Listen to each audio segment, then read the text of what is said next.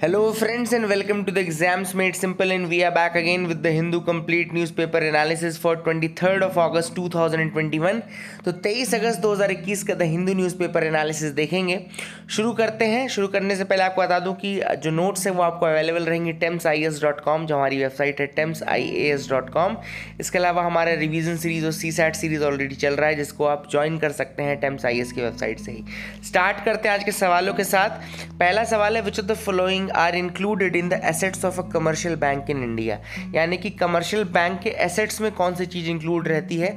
First is money at call and short notice second demand deposit third certificate of deposit या four loans and advances तो आपको बताना इनमें से कौन सी चीज़ें जो हैं, वो जो बैंक है उनके एसेट्स में इंक्लूड होती हैं। ऑप्शंस आपके सामने हैं two three four one four one three four या one two three four question number two है the term national income represents national income इनमें से किसको कहते हैं?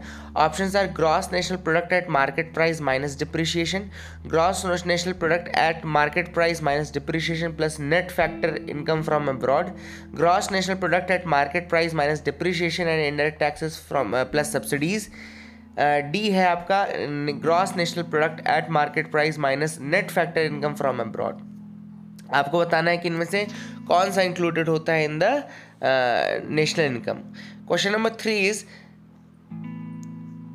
which of the following are part of revenue expenditure आपको बताना है इनमें से कौन रेवेन्यू एक्सपेंडिचर का पार्ट है? अब इसमें से पहला expenses incurred for the normal functioning of the government repayment of loan by the government loans given to the state government ठीक है ना? और आपको बताना है कि इनमें से कौन से इंक्लूडेड है in the revenue expenditure revenue expenditure में से कौन सा इंक्लूडेड है option are one only one and two one and three या two and three which of the following are included in that इसका आंसर मैं आपको चलो बता देता हूँ रेवेन्यू एक्सपेंडिचर में केवल फ़र्स्ट है, क्योंकि जो expenses incurred in the normal function of the government है, वो इंक्लूडेड रहता है। Repayment of loan by the government and ये जो है, ये कैपिटल अकाउंट का पार्ट है सेकंड एंड थर्ड इसलिए first will be the answer for this second question तो बहुत ईजी है नेशनल इनकम क्या बोलते हैं? चलो आप मुझे नेशनल इनकम का आंसर बताना कि नेशनल इनकम इनमें से कौन, किसको कहते हैं? This is a very easy question आपने पढ़ा भी होगा इसका आंसर आप मुझे बताइएगा। फ़र्स्ट क्वेश्चन थोड़ा मैं और आपको बताता हूँ कि बैंक्स के एसेट्स में कौन सी चीज़ इंक्लूडेड रहती है? तो याद रखिएगा बैंक्स के एसेट में डिमांड डिपॉजिट नहीं इंक्लूड रहता। Demand deposit is actually liability for the banks demand deposit क्या है? बैंक्स के लिए लाइबिलिटी है। तो सेकंड जैसे हमारा कट जाएगा तो आंसर इसका होगा वन थ्री एंड फोर ये हट जाएगा, ये हट जाएगा। थ्री तो है ही तो one three and four will be the answer one three and four ठीक है ना? इसको याद रखिएगा। So these are the answers for the question आज टुडे आज का mains question of the day लिख लीजिए। आज का mains question of the day है arresting a person sometimes does more harm than good critically analyse तो आपको बताना है कि कई बार ऐसा होता है, कुछ जगहों पे ऐसा होता है कि किसी व्यक्ति को अरेस्ट करना ज़्यादा हार्म करता है than it is doing good so आपको डिस्कस करना है क्रिटिकली एनालाइज करना है कि क्या ये सही है क्या अरेस्ट करना ज़रूरी है या अरेस्ट करना ज़रूरी नहीं है? किन कंडीशंस में अरेस्ट करना ज़रूरी है, किन कंडीशंस में अरेस्ट करना ज़रूरी नहीं है? ये सारे पॉइंट्स आप आंसर में लिखेंगे। Please do write the answer and I hope you people will write it move करते हैं news analysis part, analysis part में। पहली जो न्यूज़ आज हम डिस्कस करेंगे, वो डिस्कस करेंगे जो वेट वेट लैंडस्केप है या वेट वेटलैंड वाला रीजन है या वेट इकोसिस्टम है, वो काफ़ी ज़्यादा उसको नुकसान पहुँच रहा है because of the anthropogenic activities याद रखिएगा कि 87 percent of the world's wetland ecosystem जो 87 परसेंट वर्ल्ड का वेटलैंड इकोसिस्टम है, वो लॉस होता जा रहा है because of the anthropogenic activities anthropogenic activities का मतलब क्या है कि कि हम इंसानों जाना इंसानों द्वारा की जाने वाली एक्टिविटीज़ के कारण, ठीक है ना? तो इंसानों द्वारा की जाने वाली एक्टिविटीज़ के कारण एंथ्रोपोजेनिक एक्टिविटीज़ के कारण the 87 percent of world's wetland ecosystem is getting destroyed now ऐसे में एक स्पीशीज़ के बारे में पढ़ना ज़रूरी है फिशिंग कैट बोलते हैं। Fishing cat basically is only only one of the only two species two animals that मतलब कि कैट फैमिली में केवल दो ही ऐसी हैं जिनमें से एक जो कि वेट एरियाज़ में सर्वाइव कर सकती है। कैट फैमिली में से 40 मेंबर्स अगर कैट फैमिली में से तो fishing cat is only the second one that can survive in the wet landscape तो ऐसे में वेट लैंडस्केप का भी होना बहुत ज़्यादा ज़रूरी है।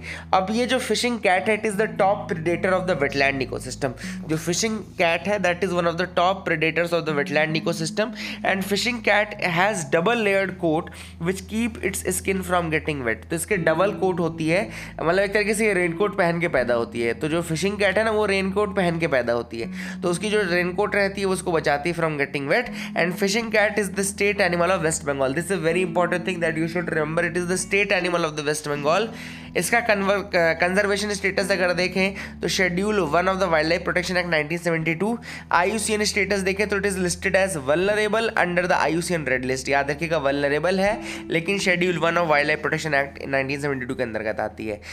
साइट्स का स्टेटस देखो तो फिशिंग कैट मतलब साइट्स के अपेंडिक्स टू में इंक्लूडेड है।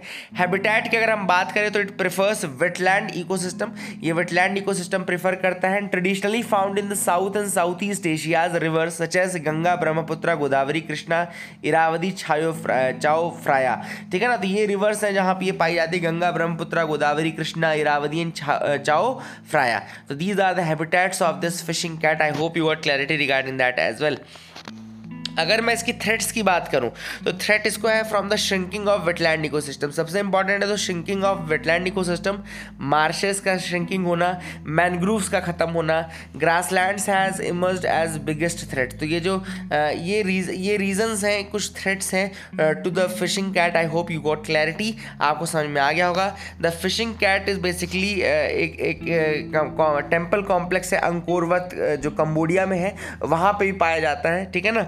एंड खमेर एम्पायर का बेसिकली रिलिक्स में भी इसका ज़िक्र किया गया है, जो फिशिंग कैट है, उसका खमेर एम्पायर के रिलिक्स में भी इसको दिखाया गया है, ठीक है ना? That is a very important thing which you should remember अब दूसरी जो न्यूज़ आइटम जिसका हम डिस्कस करेंगे, वो है incel movement now this a very important thing which is coming incel movement ये लिखा वो दिख रहा है ना आपको? इनसेल मूवमेंट क्या है? बेसिकली इंसेल एक लार्ज ऑनलाइन कम्युनिटी है ऑफ़ मैन याद रखिएगा इंसेल क्या है? It's a large community of man who describe themselves as involuntary celibates ये अपने आप को इन वॉल्ट्री सेलिब्रेट सेलिब्रेट का मतलब क्या होता है? सेलिब्रेट का मतलब एक ऐसा व्यक्ति जिसने एब्सटेन कर लिया from marriage and sexual relation जिसने ना मैरिज की हो, ना किसी सेक्शुअल रिलेशन में इन्वॉल्व रहा हो. तो ये सेलिब्रेट कहलाता है, ठीक है ना? तो ये इन, खुद को इन वॉल्ट्री सेलिब्रेट्स कहते हैं. वॉल्ट्री सेलिब्रेट्स नहीं कहते हैं. इनवॉलेंट्री सेलिब्रेट्स कहते हैं, ठीक है ना? अब ये वो मतलब कि कहना चाहिए कि ये वो पुरुष हैं जो अपने आप को बिना किसी मतलब के ही बोलते हैं कि हम महिला से प्रताड़ित हैं, ठीक है ना? ऐसे कुछ कुछ ऐसे मेल होते हैं ना जिनको बेमतलब का किसी किसी भी महिला के ऊपर ब्लेम डालना रहता है तो ये वही लोग हैं, ठीक है ना? ये अपने आप को इंसेल मूवमेंट का पार्ट बताते हैं और इनवॉलेंट्री सेलिब्रेट बताते हैं। अब ये खुद का जो लैक ऑफ़ सेक्सुअल कैरेक्टर है या लैक ऑफ़ मैरिज के लिए जो एटीट्यूड है, इसका ब्लेम जो है ये इन्होंने महिलाओं पे डाला है। इनका ये कहना है कि ये जो वर्ड है, ये महिला की तरफ़ काफ़ी ज़्यादा बायस्ड है। That is the reason why we are not getting involve in any kind of sexual relation और एनी काइंड ऑफ़ मैरिज या तो कोई फियर रहता है इनके अंदर या किसी मूवमेंट से प्रताड़ित रहते हैं। अब यहाँ पर दो तरीके की मैंटेलिटी है। इंसेल मूवमेंट में दो तरीके की मैंटेलिटी देखने को मिलेगी। एक है ब्लैक पिल मैंटेलिटी एंड दूसरा है red pill mentality.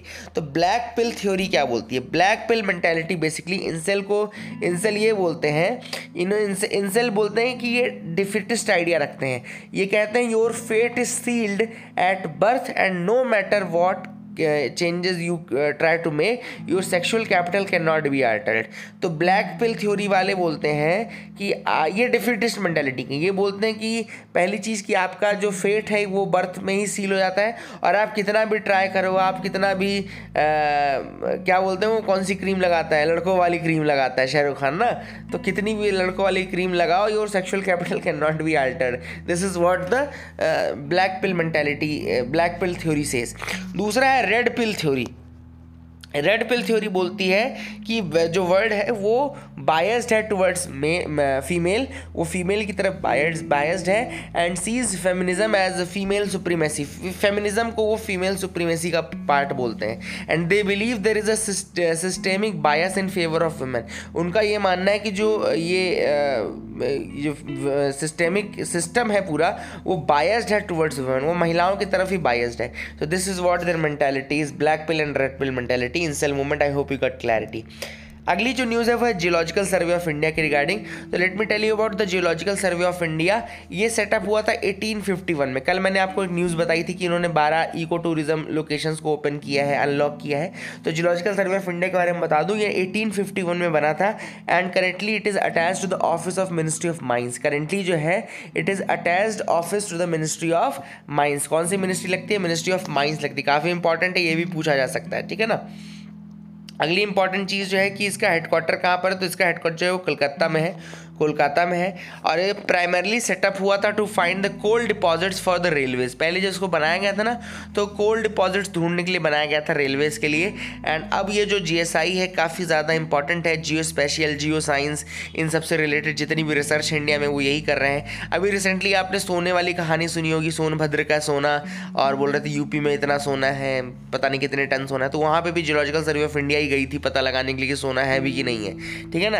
And it does ground surveys airborne surveys marine surveys ये सारे काम करता है। मिनरल प्रॉस्पेक्टिंग कौन से मिनरल हो सकते हैं, कौन से नहीं हो सकते हैं। सीस्मे सीस्मो टेक्टोनिक स्टडी भी यही करते हैं। They are all doing this fundamental research headquarter इसका कोलकाता में है। सिक्स रीजनल ऑफ़िस हैं, जो कि लखनऊ, जयपुर, नागपुर, हैदराबाद, शिलोंग एंड कोलकाता में लोकेटेड है। तो these are the things which are important I hope you got clarity regarding these news items आपको समझ में आ गया होगा, ठीक है ना? आगे मूव करते, देखते और क्या इंपॉर्टेंट न्यूज़ आइटम्स है जिनके बारे में हमको डिस्कस करना है तो कल फिर से एयरलिफ्ट किया गया Afghan, Sikh, Hindus from the Kabul and India is clearing its embassy for the fourth time चौथी बार इंडिया अपनी एम्बेसी क्लियर कर रहा है अफ़गानिस्तान से. एंड तालिबान का जो प्रकोप है, वो बढ़ता जा रहा है. For that reason they are emptying the Indians from that reason Indians को वहाँ से हटाया जा रहा है. ठीक है ना? That is the thing which you should remember आगे मूव करते हैं, देखते हैं और क्या इंपॉर्टेंट न्यूज़ आइटम्स है. तो एक बहुत इंपॉर्टेंट न्यूज़ हमें डिस्कस करूँगा. 387 Moplah martyrs to be removed from dictionary अब यहाँ पर एक चीज़ आपको याद रखना है कि जो मोपला मार्टियर्स थे, उनको जो martyrs of dictionary of martyrs है उससे रिमूव किया जा रहा है। तो यहाँ पे लिखा है कि मालाबार रेवेलिंग के जो लीडर थे, वरियम कुन्नाथ कुनहम्मद हाजी, याद रखिएगा, वरियम कुन्नाथ, कुनहम्मद हाजी और अली मुसलियार, ये दोनों लीडर्स थे मालाबार रेवेलियन के। तो ये दोनों नाम तो याद ही रखना आप लोग कि वरियम कुन्नाथ कुनहम्मद हाजी और Ali Musliyar, they were the leaders of the Moplah rebellion and in इनके साथ तीन सौ सत्तासी three eighty seven other names were there and they will be removed from the dictionary of martyrs of Indian freedom struggle dictionary of martyrs from Indian freedom struggle यहाँ से इनको remove किया जा रहा है। अब आपके दिमाग में सवाल आ रहा होगा कि भैया ये डिक्शनरी है कहाँ पे? Who prepares dictionary and all actually में अभी थ्री मेंबर पैनल था जिसने रिव्यू की थी एंट्रीज़ को और उसने ये बोला कि भैया ये जो आ, मोपला मार्टियर्स के नाम से आपने तीन सौ सत्यासी नाम ये डाले हुए हैं। Actually they were not against the britishers और something they did not raise any nationalistic slogans and या फिर दे वर नॉट मतलब कि they were not writing against britishers and all इनका ये कहना कि ये रिलीजियस कन्वर्जन का एक मूवमेंट था and that focused on religious conversion and all इसलिए इनको मार्टियर्स का दर्जा या फ्रीडम स्ट्रगल के लिए इनका नाम नहीं लिखा जा सकता। This is what the panel recommended अब ये जो डिक्शनरी है ना dictionary of freedom fighters of India ये प्रिपेयर कौन करता है? तो इसको Indian council of historical research are याद रखेगा। Indian council of historical research इसको प्रिपेयर करती है।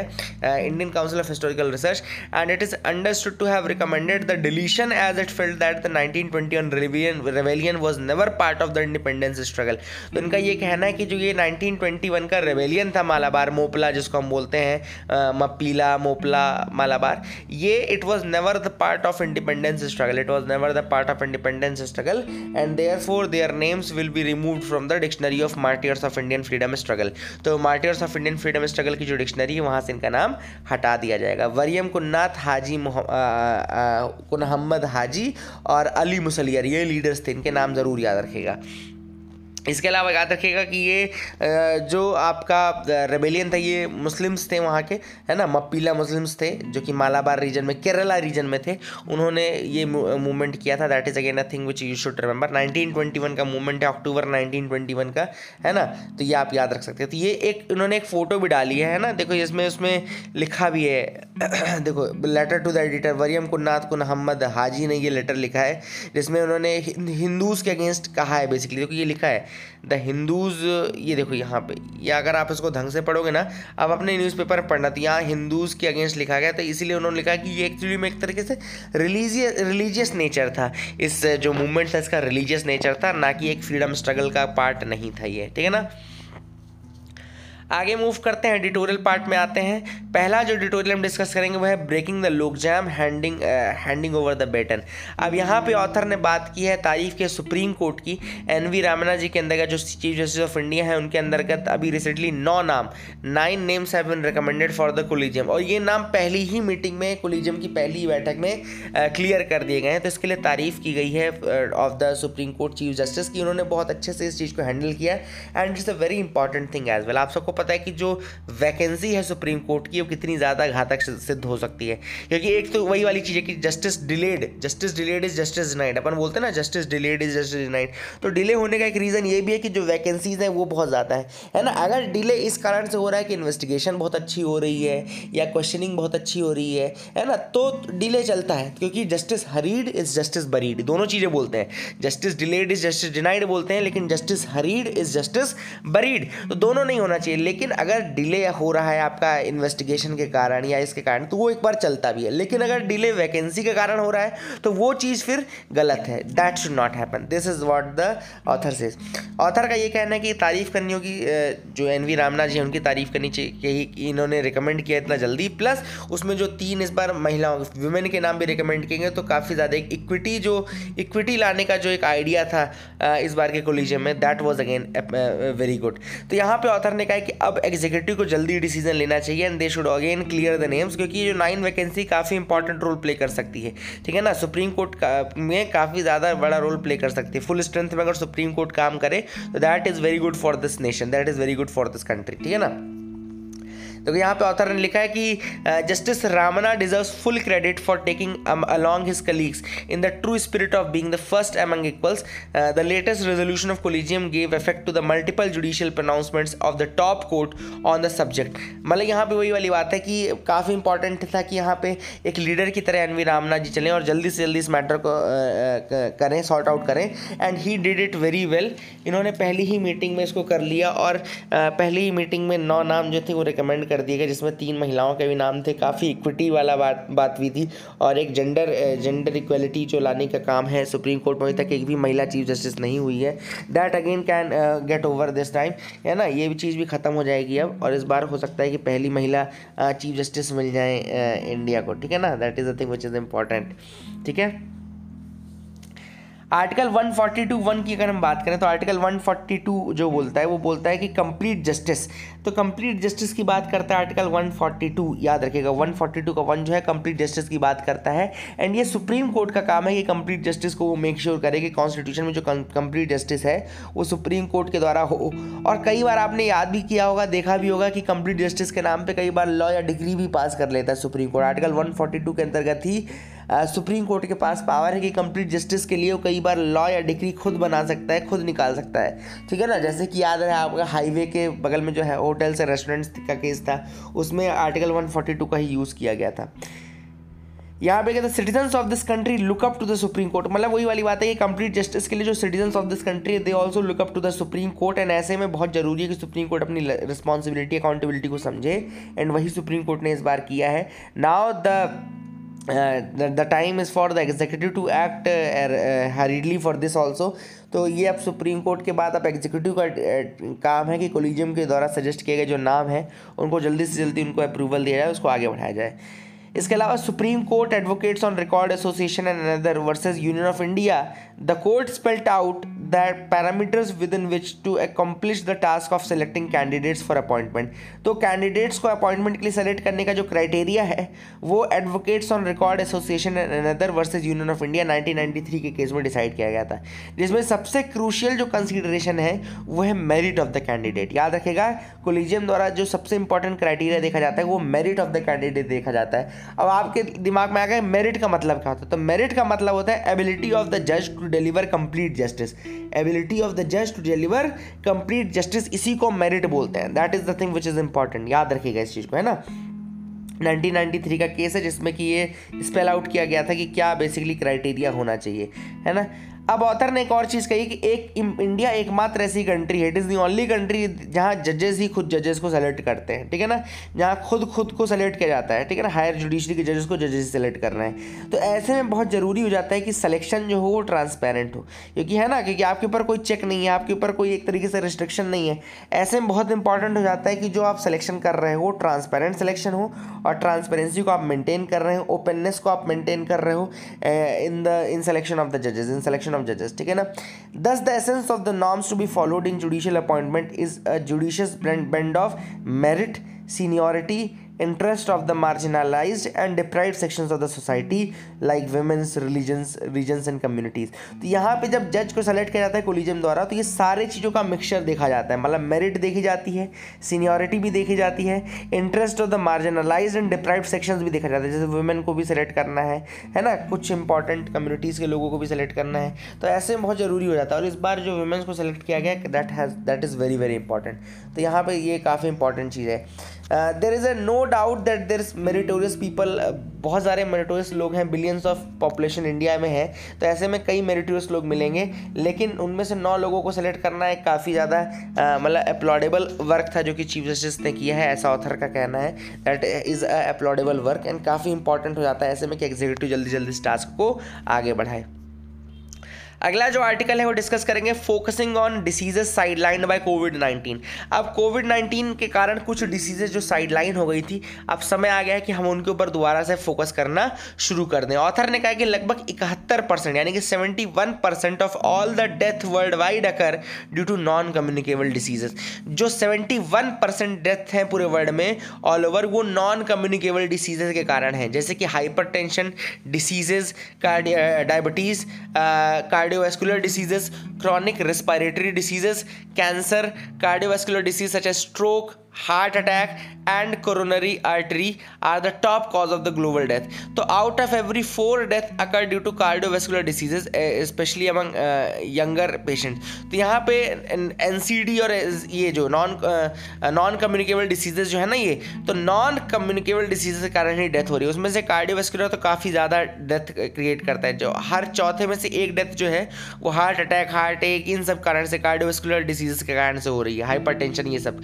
अब ऑथर ने कहा है कि जो ये नॉन कम्युनिकेबल डिसीजेज हैं, इनका बर्डन काफ़ी ज़्यादा बढ़ता जा रहा है। ऐसे में नेशनल हेल्थ मिशन ने लॉन्च किया था national programme for prevention of prevention and control of cancer diabetes cardiovascular disease and stroke in 2010 2010 में नेशनल हेल्थ मिशन ने एक प्रोग्राम स्टार्ट किया था, जिसका नाम है national programme for prevention and control of cancer diabetes cardiovascular disease and stroke तो ऐसे में ऑथर ने कहा है कि कोविड नाइन्टीन जब आया तो उसके कारण काफ़ी ज़्यादा सर्विसेज़ जो हैं वो डिसरप्ट हो गई। यानी कि पहले तो देखो लॉकडाउन लग गया। लॉकडाउन लग गया तो लोगों को अगर दिखाना भी है तो जा नहीं सकते। गाड़ी की व्यवस्था है नहीं। हर आदमी के घर में कार या उसके पास जीप तो है नहीं। तो वो व्यक्ति क्या करेगा? वो उस व्यक्ति को किसी दूसरे माध्यम से जाना पड़ेगा। बट लॉकडाउन के टाइम पर ये सर्विसेज़ बहुत ज़्यादा एक तरीके से कहना चाहिए कि रुक गई थी।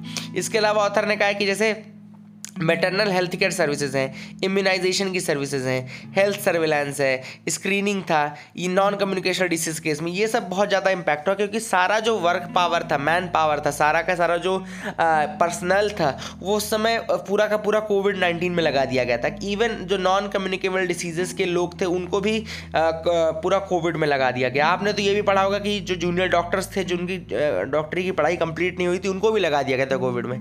तो इतना ज़्यादा मैन पावर की शॉर्टेज थी उस समय। समय। तो कुल मिलाकर के जो ये देखा गया कि जो लोग थे which who were being affected because of these non communicable diseases वो काफ़ी ज़्यादा रिस्क में रहे हैं और अब समय आ गया कि दोबारा से उनको उनके ऊपर फोकस किया जाए। ठीक है ना? कुछ कंट्रीज़ ऐसी थी जहाँ पे स्टाफ एन uh, का अलग था नॉन कम्युनिकेबल डिसीजेस का अलग था जो कि रेगुलरली उनको देख रहा था। लेकिन uh, फिर भी इंडिया जैसी कंट्री में जो कमियाँ दिखी जैसे शॉर्टेज ऑफ़ मेडिसिन दिखा डायग्नोस्टिक्स की कमी दिखी टेक्नोलॉजीज़ की कमी दिखी they were the main reason for discontinuing the services ये रीजंस थे कि सर्विसेज़ को डिसकंटिन्यू कर दिया गया एंड पब्लिक ट्रांसपोर्ट भी कम अवेलेबल uh, था उस समय availability of public transport then इसके अलावा प्लान जो ट्रीटमेंट्स थे उनको कैंसिल करना पड़ा। जितनी भी अपॉइंटमेंट्स uh, थे वो कैंसिल करने पड़े। लैक ऑफ़ स्टाफ जो था that was again a major reason for the disruption of the non communicable diseases services ठीक है ना? फिर uh, ये भी एक रीज़न था कि जो कम्युनिटी uh, ट्रांसमिशन था कोविड कम्युनिटी ट्रांसमिशन में पहुँच गया था। इस कारण से भी उसको थोड़ा हटाया गया that is a thing again which is important that is again important thing याद रखेगा एंड फ़िज़िकल इंट्रैक्शंस कम हो गए थे लॉकडाउन के कारण और इस कारण से जो हाइपर टेंशन के केसेज हैं वो और ज़्यादा बढ़ गए क्योंकि फैमिलीज़ घर में सारा दिन रह रही थी और ऐसे में हाइपर टेंशन और ज़्यादा बढ़ा है एंड एनजाइटी डिप्रेशन और ज़्यादा इंक्रीज़ हुई है। तो ऑथर का कहना है कि बर्डन जो है नॉन कम्युनिकेबल डिसीज़ का हाइपर टेंशन का, ये सब और इंक्रीज़ होने वाला है। ऐसे में बहुत ज़रूरी है कि हम लोग इसको साइड लाइन ना करें और इसको देखते रहें। सोल्यूशन कुछ मैंशन किया ऑथर ने ऑथर का कहना है कि जैसे टोबैको सिसेशन एक बहुत ज़रूरी चीज़ है। ऑथर ने कहा कि अब कंट्रीज़ को फोकस करना चाहिए कि टोबैको सिसेशन शुरू हो, है ना? और टोबैको का जो यूज़ हो वो कम से कम हो ख़त्म करने के लिए गवर्नमेंट को प्रयास करना चाहिए। दूसरा है कि ऑथर ने कहा है कि hypertension cardiovascular diseases strokes के लिए जैसे एक इंपॉर्टेंट चीज़ है कि आप हेल्थ को थोड़ा प्रेफरेंस दें। घर में भी आपको जैसे योगा मेडिटेशन या थोड़ा बहुत वॉक करना जॉगिंग करना, ये सब करना है, आपको रूटीन में लाना पड़ेगा। कार्डियोस्कुलर डिसीजेस को अगर दूर करना है तो आपको थोड़ा ऐसे कार्डियो एक्सरसाइजेस करनी ज़रूरी है। देन इसके अलावा ऑथर ने कहा कि पैंडमिक का एक पॉजिटिव इम्पैक्ट भी हुआ है कि दैट जो कंट्रीज़ हैं they are collecting the data on N C D also तो एक जो है डेटाबेस तैयार करना है डेटा तैयार करना है, वो भी एक इंपॉर्टेंट चीज़ है जो कि कोविड के बाद लोगों ने स्टार्ट किया कंट्रीज़ ने स्टार्ट किया है। And there is a urgent need for national and state health policy makers to draw up a road map which gives equal weight to patients living with N C Ds तो कुल मिलाकर के urgent need है nation national state health policy makers को to draw up a road map which gives equal weight to patients living living with N ठीक है ना? That is the thing which is important and अब campaign की ज़रूरत है कि वो हेल्दी लाइफ के लिए लोगों को मोटिवेट करें, जो क्या खाना है, जो जंक फ़ूड है, उसको ना खाएँ। योगा मेडिटेशन और एक्सरसाइजेज इन सब चीज़ों को ज़रूर करने की ज़रूरी ज़रूरी चीज़ है। और WHO का गोल है कि 25 percent relative reduction in overall mortality from cardiovascular diseases by 2025 W चाहता है कि 2025 तक 25 परसेंट रिलेटिव रिडक्शन हो जाए in the cardiovascular diseases mortality ताकि कार्डियोवास्कुलर डिसीजेज से 25 परसेंट कम लोगों की डेथ हो। ये डब्ल्यूएचओ का एम है 2025 तक के लिए। तो अगर इसको हमको पूरा करना है तो हमको बहुत ज़्यादा मेहनत करनी पड़ेगी। दैट इज़ द थिंग आगे मूव करते हैं, देखते हैं और क्या इंपॉर्टेंट न्यूज़ आइटम्स है जिनके बारे में हमको डिस्कस करना है। तो you can move again with me आप मेरे साथ आगे मूव कर सकते हैं। है ना? तो यहाँ पे high speed net comes to a deep jungle अब यहाँ पे एक जंगल है जहाँ पे हाई स्पीड इंटरनेट आया है। अब ये आया because of the Jan Shikshan संस्थान। जन शिक्षण संस्थान जो है एक यूनियन गवर्नमेंट का इनिशिएटिव है for skill development in rural areas याद रखिएगा, जन शिक्षण संस्थान क्या है? यूनियन गवर्नमेंट का इनिशिएटिव है for skill development in rural areas and इसी कारण से हाई स्पीड इंटरनेट जो है वो रिमोटेस्ट ट्राइबल हैमलेट्स जो कि नीलाम्बूर जंगल केरला में है तो नीलाम्बूर जंगल केरला में हाई स्पीड इंटरनेट अवेलेबल कराया गया है। From the Jan Shikshan Sansthan which is the union government initiative for skill development high speed internet कहाँ पर? नीलाम्बूर जंगल केरला में नीलाम्बूर जंगल केरला में है। अब यहाँ पे लॉन्ग डिस्टेंस वाईफाई टेक्नोलॉजी का यूज़ किया गया है। लॉन्ग डिस्टेंस वाईफाई टेक्नोलॉजी का Kerala infrastructure and technology for education KITE जिसको बोलते हैं काइट के डायरेक्टर ने कहा है कि ये लगभग 100 एम स्पीड का इंटरनेट जो है वो फैसिलिटेट कराया गया है।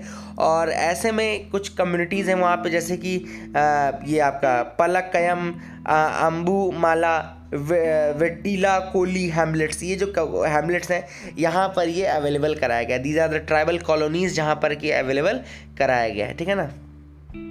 अगली न्यूज़ है India signs deal for seventy thousand assault rifles India ने सत्तर हज़ार असॉल्ट राइफल्स के लिए डील की है रशिया के साथ। ए के टू ज़ीरो थ्री याद रखेगा, जैसे ए के फोर्टी सेवन होता है ना, वैसे A K two zero three assault rifles हैं। Kamov two twenty six utility helicopters Russia के द्वारा भी हम करना चाहते थे। डिले हो रहा था इसमें, एक, है ना? तो इंडिया ने ए के टू ज़ीरो थ्री के सत्तर हज़ार डील्स असॉल्ट राइफल्स के लिए डील कर ली है। ए के टू ज़ीरो थ्री कहाँ से आ रही है? रशिया से। ये जो ए के फोर्टी सेवन का भी जो फाउंडर है ना, ये भी रशिया रशिया के ही थे, ना? कॉलिशनिकॉफ बोलते हैं कालिशनिकॉव और ए के आपका आपका Kamov two twenty six utility helicopter और A K two zero three assault rifles ठीक है ना? आगे मूव करते हैं यहाँ पे आपको सीकिंग ब्लेसिंग ये जो फोटोग्राफ दिख रहा है आपको, ये आपको शंकराचार्य हिल इसको तख्त सुलेमान हिल भी कहा जाता है। शंकराचार्य हिल कहा जाता है या तख्त सुलेमान हिल कहा जाता है। ये डल लेक श्रीनगर के आसपास है, श्रीनगर वाले रीजन में it is famous for Shankaracharya temple जिसको ज्येष्ठेश्वरा ज्येष्ठेश्वरा टेंपल कहते हैं। ज्येष्ठेश्वरा टेंपल कहते हैं। ये हिल हिल टॉप में है। और ये जो हिल टॉप है, ये आपका शंकराचार्य हिल या फिर आपका कौन सा हिल कहलाता है? ये आपका तख्त सुलेमान हिल कहलाता है। तख्त ए सुलेमान हिल कहलाता है ठीक है ना? Malabar war games to begin on Thursday. तो अब ये quad nations India US Australia and Japan जो है वो next edition of Malabar naval exercise करेंगे। आ, ये गुआम कोस्ट के आसपास होगा। ये गुआम कोस्ट के पास एक्सरसाइज होगी। ये मैप आप देख रहे हैं ना आपको? तो जैसे ये जापान है, ये पैसिफिक ओशन है नदर्न पैसिफिक में ये आपका गुआम है दैट इज़ गुआम। यहाँ पे एक्साइज होगी। ये आपका जापान था, ये आपका पैसिफिक है, ये आपका फिलीपींस वाला रीजन है, यहाँ पे गुआम है, यहाँ पे ये एक्सरसाइज होगी और नीचे इसके आपको ऑस्ट्रेलिया जस्ट दिख जाएगा। ये देखो, यहाँ पे ऑस्ट्रेलिया ये है। तो गुआम गुआम के नीचे, पापा न्यू गिनी, पापा न्यू गिनी के नीचे Australia this is the map which is there important देखो, लिखा भी है, गुआम है क्या? It is an island territory of the US in the western pacific western pacific में एक आइलैंड टेरिटरी है किसकी? यूएस की आइलैंड टेरिटरी है। That is the thing which is important याद रखेगा इसको, ठीक है ना? इसके बाद मैंने आपको ये बताई दिया चीज़। So that is it for the day friends I hope you like our video please do like and subscribe keep loving us keep sharing us thank you and nice day